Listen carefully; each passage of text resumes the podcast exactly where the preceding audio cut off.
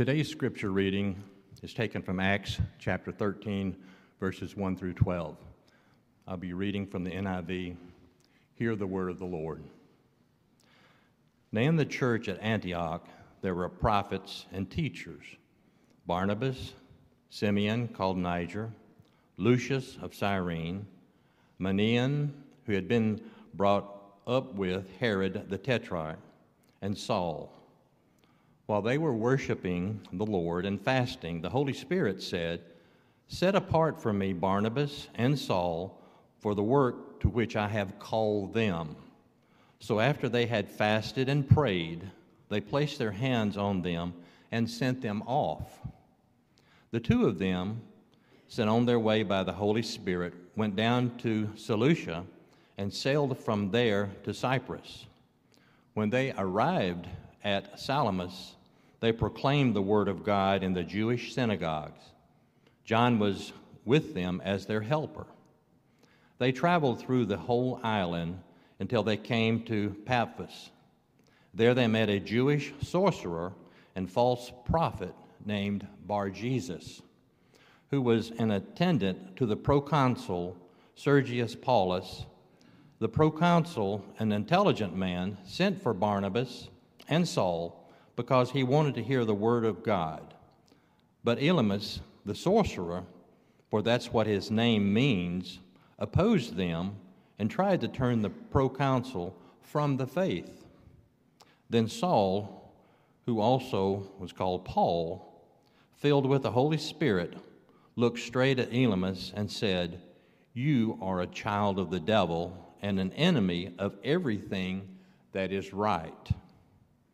You are full of all kinds of deceit and trickery. You will never stop perverting the right ways of the Lord. Now, the hand of the Lord is against you. You're going to be blind for a time, not even able to see the light of the sun. Immediately, mist and darkness came over him, and he groped about, seeking someone to lead him by the hand.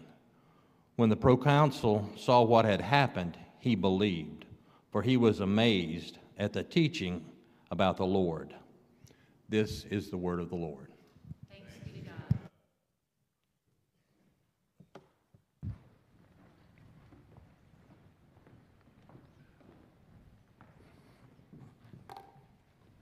And thank you, Roger. Thank you, team, for leading us. Good morning, Trinity Church. So good to see you here. Pastor Jeff Gangle, glad that you've joined us. For those of you that are tuning in online, glad that you're with us as well. Thank you for participating from afar and worshiping with us this morning. Um, just say, uh, uh, addition to what Jason said, my word of thank you as well on this, uh, the giving that we've reported for the disaster relief in Haiti. Thank you so much for doing that. Thank you for giving uh, the generosity of your hearts. Trinity always is such a, a generous congregation. Thank you for participating in that to meet the needs of those who are hurting in our world. So um, that's wonderful. Hope to see more ways that Samaritan's Purse reach out, reaches out in these hurting areas in our own country over these next weeks. Um, let me just share one other family matter with you before we go into our text this morning. Uh, most of you that are on our uh, thread of uh, emails for friends and family of Trinity saw this this midweek and were probably shocked and surprised about this. And if you didn't see that, just to let you know this morning that Allison and Scott Everill have uh, decided that God is leading them on, and uh, they'll be leaving Trinity in a few weeks. So uh, we are cutting in and out a little bit here, Charles. I don't know if we can help anything with that. I can move to the front here. We are, are saddened by that uh, uh, turn of events, and uh, obviously, none of us here wanted to see that happen. We love Allison and Scott, and we'll miss them terribly.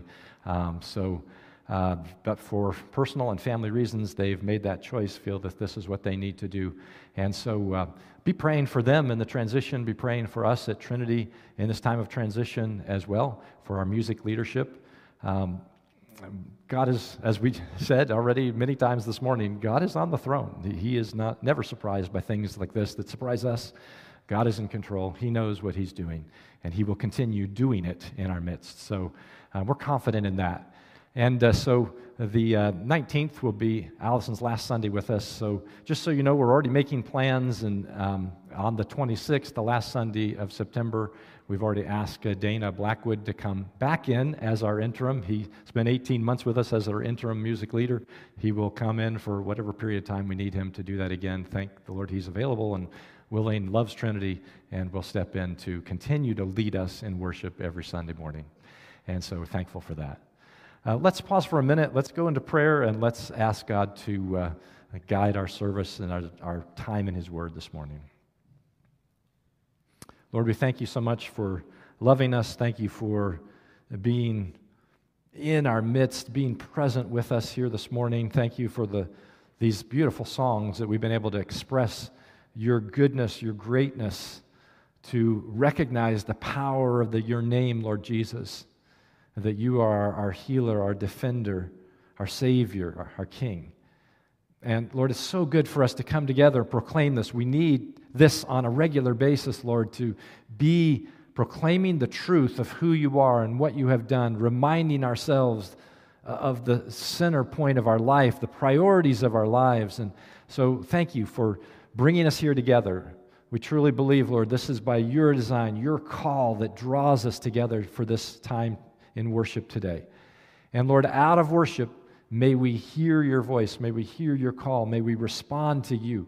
And Lord, as always, I ask that you would guard my words. Help me to accurately, rightly communicate what you have for us this morning.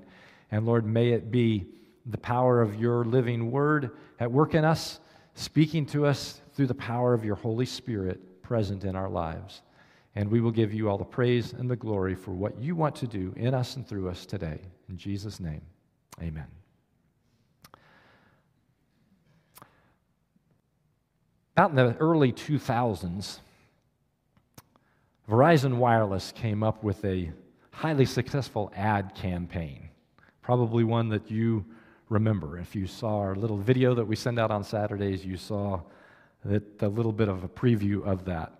It, the, the commercials would show a guy representing Verizon. He'd be in different places all around the country. So he'd pop out of a manhole cover, or he'd be in a swamp somewhere, or in a desert, or on a bus, or a subway, or in a playground, and he would have his phone to his ear and he would say, Can you hear me now? Right? Can you hear me now? And, and then he'd pause for a second and he'd say, Good. So you never heard the voice on the other end of the line, but always was the obvious assumption. The other person said, Yes, I can hear you. And the idea of the ad, which was brilliant, was that wherever you go, you can get a signal with Verizon Wireless, whether it was true or not. It was, it was, the ad campaign. And so it's interesting that, that uh, Malo kind of ended up being the star of our video yesterday because Malo spent 30 years working for Verizon. I didn't even know that before we made the video yesterday. So she is, was the appropriate person to say the line, Can you hear me now? And I thought about that phrase, and it struck me in our passage today. I wonder how many times God says to us, Can you hear me now? How many times does God speak and we're either not paying attention, we're busy with other things, or we're distracted, whatever, and we don't hear his voice when he speaks? Or when we do, that we figure out ways to ignore it or, or go our own way. Well, our passage this morning is going to focus us on a great example of hearing God's word and responding in obedience to God's word. Please take your Bibles, turn please to Acts chapter 13. If you have your Bible, hope you do, or your phone or electronic device, there are Bibles on under some of the chairs around you too if you need one. Turn to Acts chapter 13, our passage today. I'd love to have you follow along because we're coming to what is now the second half of the book of Acts, and we're moving into this kind of new phase of the book, and we're going to see the church catching this vision of what God has for the gospel. And we're going to see really our title that we've had for the series really fleshed out that the gospel goes like, like fireworks spreading out and splashing across the sky, going to the ends of the earth to reach those who need it. And the, the emphasis is, is suddenly changing here as we go into this new half, this second half of the book of Acts. So, what was centered in Jerusalem Now we have a new home base for missions, and it's the church in Antioch. What was a focus on Peter's ministry for the most part, now we get the focus on Paul's ministry. What had been a focus on Jews and Jewish Christians specifically, now we're going to see it expanding to all these Gentile Christians coming to know the Lord. We're going to see a focus from one people group now expanding to all peoples. And so, as we move through the book of Acts, we're going to see the church experiencing this incredible makeover, a whole new face. So, what is there this morning? What, what are we looking for in this passage for us? What I'd like you to pay attention to and grab a hold of is this reminder that when God calls us, we need to listen. We need to hear his voice. And when we speak, we need to speak for him, speaking his word. It's God's call on us that gets us moving, but it's God's word that actually moves the mountains. It's God's call that sends us out, but it's God's word that brings people to him. So let's drive, dive right in here. Here's our first part of our passage it's hearing God's call. We see this happen in the church in Antioch. So relevant for us, hearing God's call. And the text actually begins at the end of chapter 11. So I didn't cover that verse last week because it really focuses, it kind of sets up the passage for this week because we have this transition from Peter's prison escape that we focused on last week in what's happening in Jerusalem. Now the action is moving back to Antioch. So look at verse 25 of chapter 12. When Barnabas and Saul had finished their mission, they returned from Jerusalem, taking with them John, also called Mark. So the first question is, what was this mission? Well, remember back to chapter 11. There was, a, there was a famine going on and needs in the church in Jerusalem. And the church in Antioch recognized those needs. They send fund, they send help, just like we've been doing for, for, for Haiti they send this relief effort and they send it with Barnabas and Saul. So they've gone to church, the church in Jerusalem. They've brought this gift. Now they're heading back to Antioch. They bring John Mark. We were introduced to him in the house church that met in his mother's home. He comes back as their apprentice. And now we get to chapter 13. And we're introduced some of the leaders in the church in Antioch. Now, I want, you, want you to notice here the great diversity of this church. And it shouldn't be a surprise to us because remember, many of these were Christians that came from all over, running away from persecution, getting out of the persecution, and they end up in Antioch. And no, for, for what the names we have, probably none of them were from Antioch. So first we have Simeon, called Niger. Probably he was from somewhere in North Africa. Lucius of Cyrene, that's a city in what it was now, modern day Libya. Manaen, who we're told had been raised in the royal court with Herod the Tetrarch, so probably in Jerusalem, maybe Caesarea. And these men come alongside Barnabas and Saul, who were neither of them were from Antioch either. Saul from Tarsus, Barnabas from Jerusalem, and they come as prophets and they are serving as prophets and teachers in the church in Antioch. It's fascinating to me the kinds of things I would love to know, we're not told. Luke doesn't tell us where did the church meet? How big was this church? Who else was in this church? What else were they doing in Antioch? None of that. What he does tell us, however, is the church was focused on worship and prayer. Actually, he tells us they were fasting. Fasting is a process of prayer. It's part of what focuses us in on our prayer. It's not a practice that we that we do to get us closer to God or to maybe to get closer, but not necessarily to get favor with Him. It's a way of focusing our prayer, giving up something else so that we pray more specifically. And that's what's happening in the church there. And it leads to our first principle this morning as part of God's call, and that is that His call often flows out of worship and prayer. Often God's call comes to us in the midst of our worship and our prayer. Look at verse 2. While they were worshiping the Lord and fasting, the Holy Spirit said, Set apart for me Barnabas and Saul for the work to which I have called them. what were they praying for? Now, Luke doesn't tell us specifically here. Were they praying for missionaries to send out? Well, that's what happens, but that's not necessarily what they were praying for. They may not have known that was coming. Were they praying for vision and direction for them as a church? Maybe. But maybe they were just meeting like us. They were just worshiping, praying, fasting. They were just experiencing God together. And in the midst of that worship, the Holy Spirit calls. Which, by the way, is not a new concept. Remember the prophet Isaiah? He's given a dramatic vision of God's holiness in Isaiah chapter 6, and he falls on his face when he sees the holiness of God and he's struck by his own sinfulness. He confesses his sin, he's forgiven cleansed of his sin. And then remember what happens. We have the verse here, Isaiah 6, verse 8. This voice comes out from, from this vision that he has and says, I heard the voice of the Lord saying, Whom shall I send and who will go for us? And I said, Here am I, send me. In the midst of worship, Isaiah is called to his ministry. I think God most often calls those who are already tuned in to him. And those who are tuned into him are most ready to respond to him. Certainly, what we see here. Let me give you an example of this. Some of you, uh, probably many of you, maybe have seen me wearing this Bluetooth device. It kind of wraps around the neck, it just kind of hangs here. I call it my my Bluetooth noose. And because you know, our phones have kind of become like that, almost like this noose hanging around our necks, always with us, always need them. And, and especially, you know, it just visualizes it with this. But it actually provides a good convenience for hands free talking on the phone, whether I'm walking or I'm driving, whatever. I just have this on, turn it on, put the little earbud in my ear, and I can, I can go on.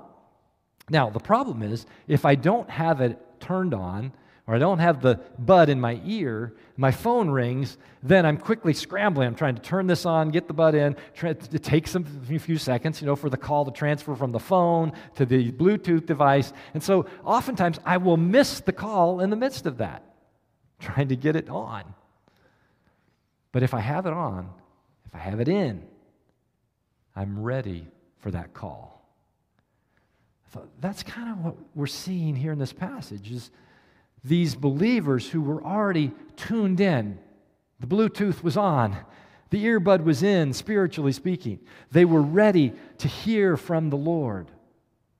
They were worshiping, they were fasting, they were praying. So when the Holy Spirit spoke, they were ready to listen. When we stay tuned, tuned in to our relationship with God through consistent worship and prayer, we're much more likely to hear the Spirit's voice when He calls us. Great lesson, very practical. Stay tuned in to hear His call. What was the call? Well, the Holy Spirit said, Set apart Barnabas and Saul for the work that I've called them to. Now, it's interesting. He gives no other explanation. Uh, he gives no specifics. What is this work? Where are they going? Uh, this Holy Spirit doesn't say, at least in the, in the text that we have. It's not like the Holy Spirit comes to them and says, you know, if you'll take your Bible and turn to the back, you will find a map there, and I've put it all down for you. Just follow Paul's first missionary journey, and then you'll know where to go. No, there, there was no map yet. The journey hadn't happened yet. Paul, or Saul, and Barnabas didn't necessarily know where they were going, where this obedience would take them, what they would be doing. They're called to step out in obedience. And they were ready, and they were willing to obey in faith. This is a common pattern in Acts. We've already seen it a number of times. We're going to continue to see this. The church responding to God in obedience, in faith. And for them, think about this. What would this mean? To go on this to this work that meant they're leaving this thriving church. They, had, uh, they hadn't been there very long. This church in Antioch was still fairly young, fairly new.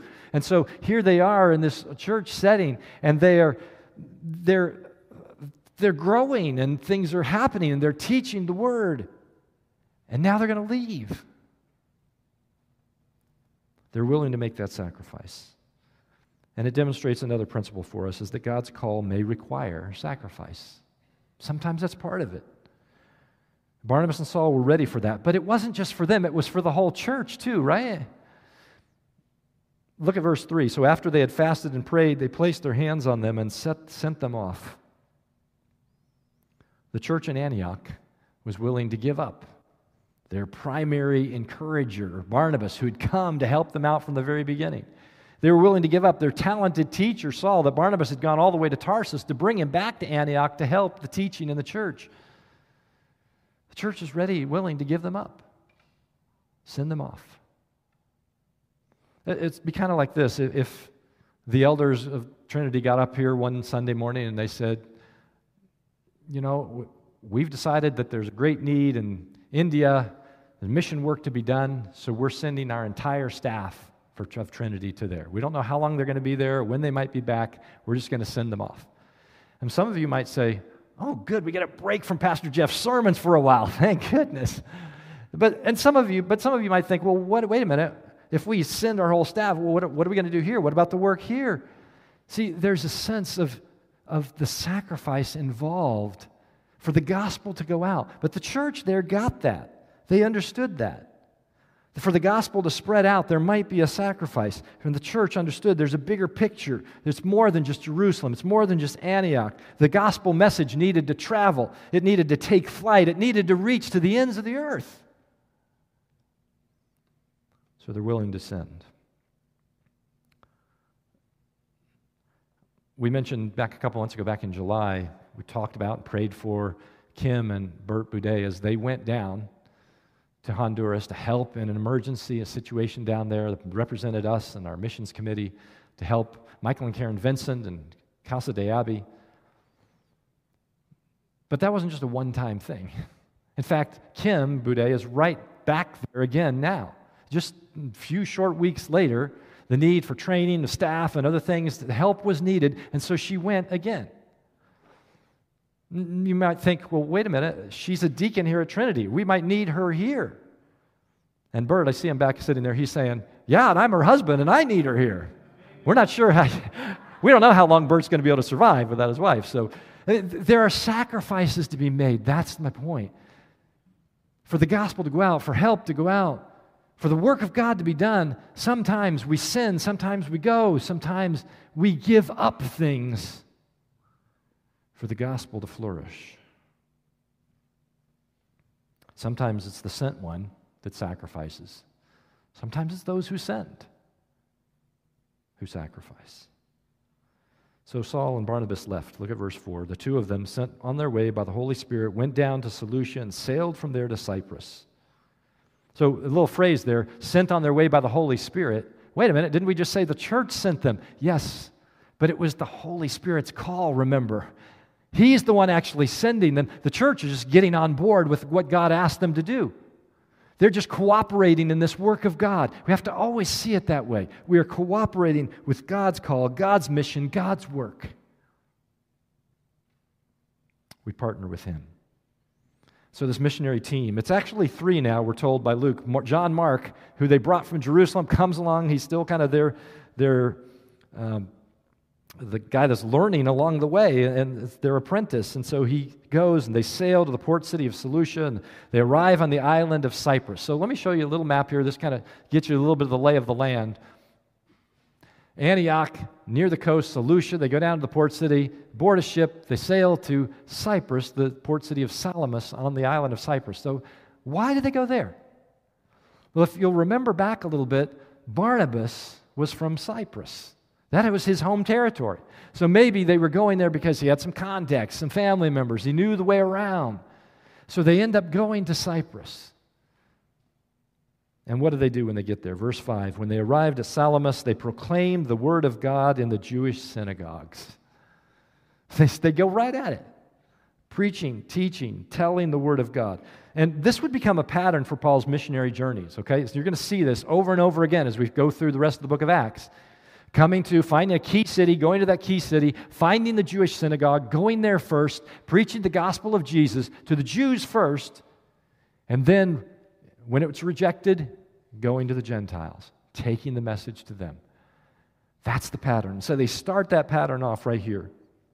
And it's a reminder to us of, of what they did. It's kind of the second part of our passage hearing God's call. Now they are speaking God's word speaking God's word. And this is our responsibility as well.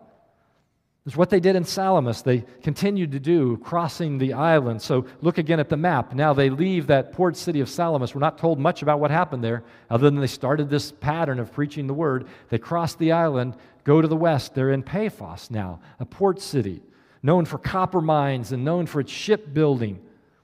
But also a place that was filled with idol worship and superstition and sorcery and all kinds of stuff going on, far from Jerusalem. So, what do they do? They proclaim the gospel. They preach the word. They do the same thing as they have done and will do. And amazingly, what happens is this Roman governor of the city, Sergius Paulus, hears what's going on, hears them talking about proclaiming God's word, and he wants to hear more of God's word. If God has spoken, he wants to know what God has said. He wanted to hear the word, verse 7.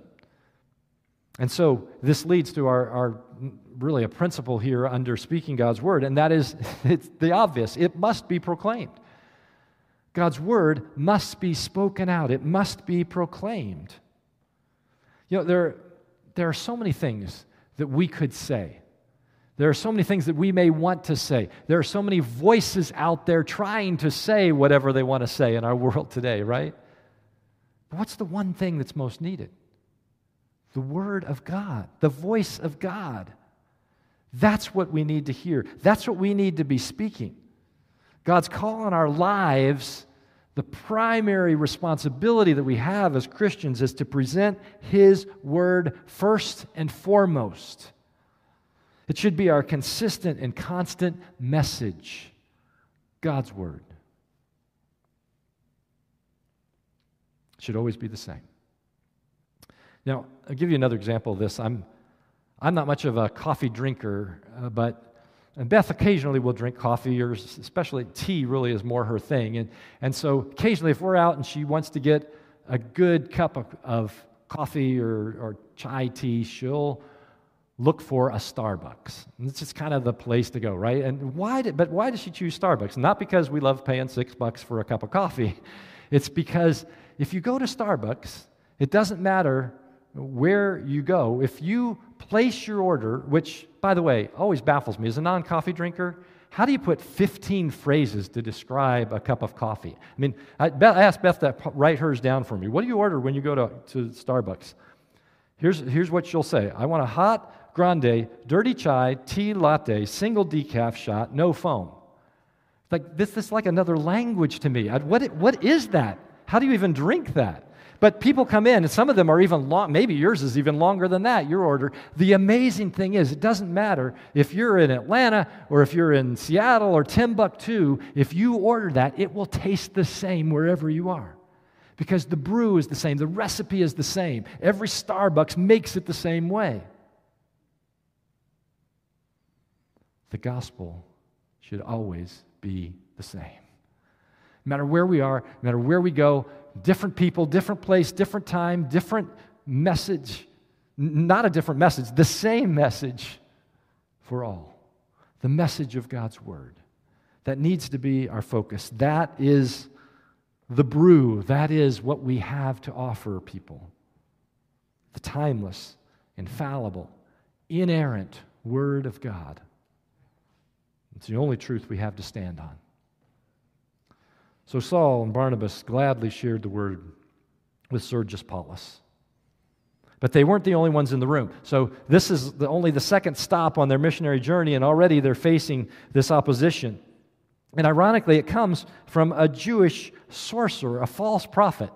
Now, how he got from Jewish area, territory, over here to Cyprus, we don't know, but he's there working for this Roman governor, which seems odd, but it actually wasn't. Uh, Roman officials often had these kind of uh, tricksters and sorcerers and, and uh, fortune tellers. They had them around them. They, they would listen. There was a lot of mysticism involved in the Roman culture. So, this guy, Elymas, which probably was not his name, more re- represented what he did because the name Elymas means sorcerer. And he steps in and he tries to keep the governor away from the truth. He's now standing in the way, trying to block him from hearing God's word. And here's where Luke tells us about Saul's other name as well. He goes by Paul. Saul was his Hebrew name, Paul was his Greek name. So it shouldn't be surprising to us as they come into Greek territory, he now goes by Paul. So now well, you'll see the name Paul instead of Saul. Same guy, different name in a different area. And so he comes in, Paul steps in, filled by the Spirit, Luke tells us. He steps in to confront this prophet who is blocking the gospel. And he comes ready to speak the word of God in the midst of this conflict, which is our second part of speaking God's word, another principle for us that God's word may cause conflict. We need to expect that. We need to know that sometimes when we give the word, there's going to be backlash, there's going to be pushback. That's the nature of it.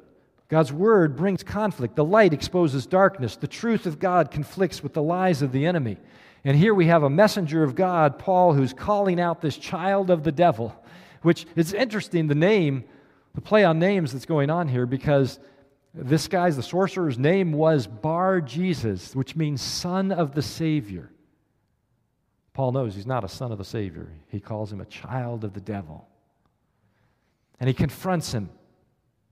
And he speaks against him. He knows this guy is full of deceit and trickery and perverting the ways of the Lord. And so Paul performs what is, as far as we know, his first miracle. It's at least the first recorded miracle of Paul. He calls down blindness on Elymas. And it's interesting to think about this because Paul himself had experienced blindness on the road to Damascus, right? God struck him with blindness so that he would see the light. And so he calls down blindness on Elymas. Verse 11 says, Immediately mist and darkness came over him, and he groped about, seeking someone to lead him by the hand. Here's the thing if you obey God's call to speak his word, just expect that sometimes there will be conflict. Sometimes there will be opposition from the enemy. But and don't miss this the power of God is always greater than anything the enemy will throw at you. That's exactly what we see here. God comes, steps in, and his power is greater than this conflict, greater than this opposition. Our grandson, Mark, whose birthday is today, by the way, he turns four today which also marks our four years here at Trinity for Beth and I, because Mark was born two days after our first Sunday. And so his birthday is today, and, and he was, his family was with us last weekend, and he said something to me. I don't remember if it was before he went to bed that night to stand at our house or the next morning. He said, Papa, I'm afraid of the dark.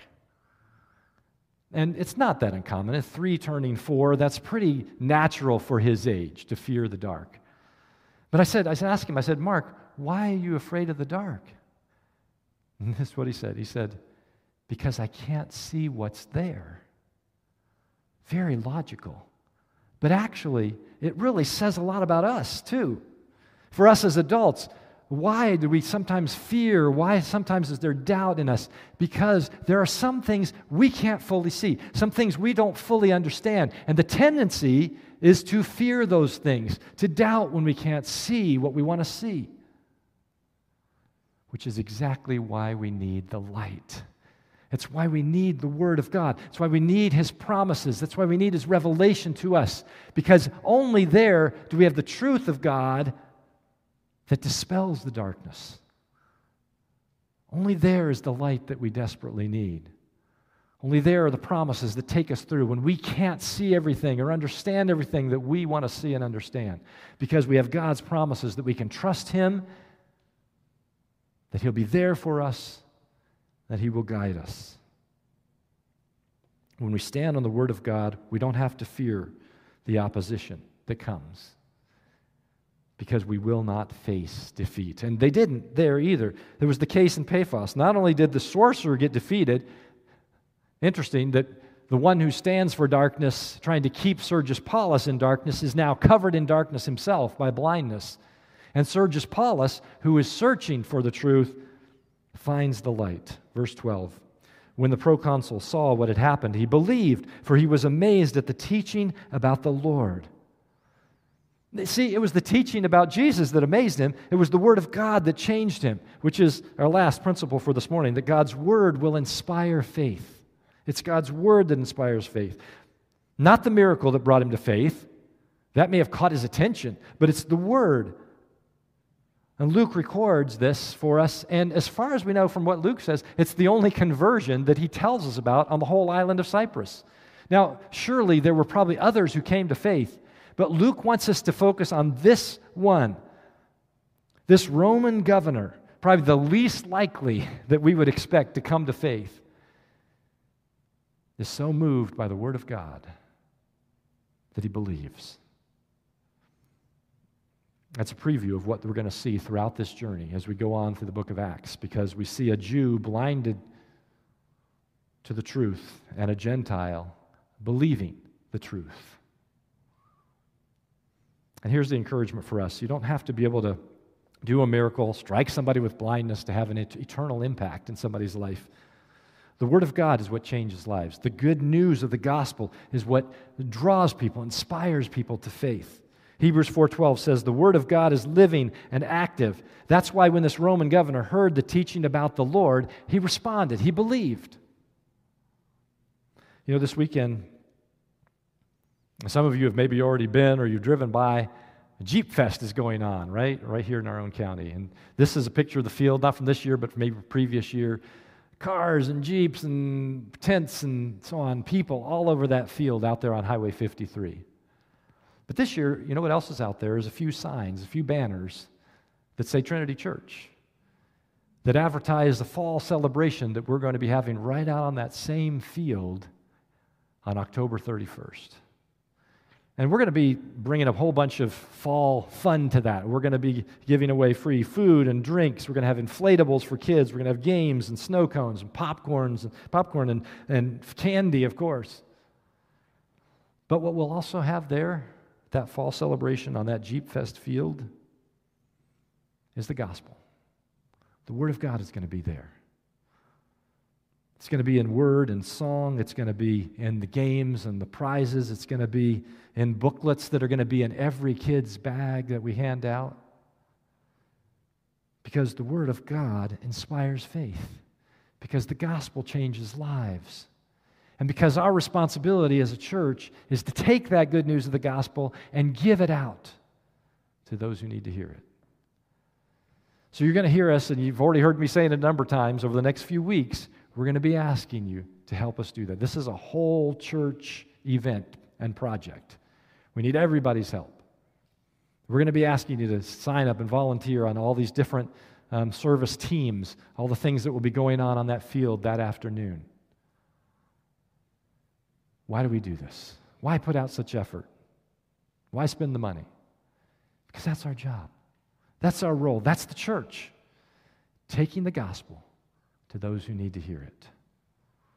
The Word of God changes lives, inspires faith.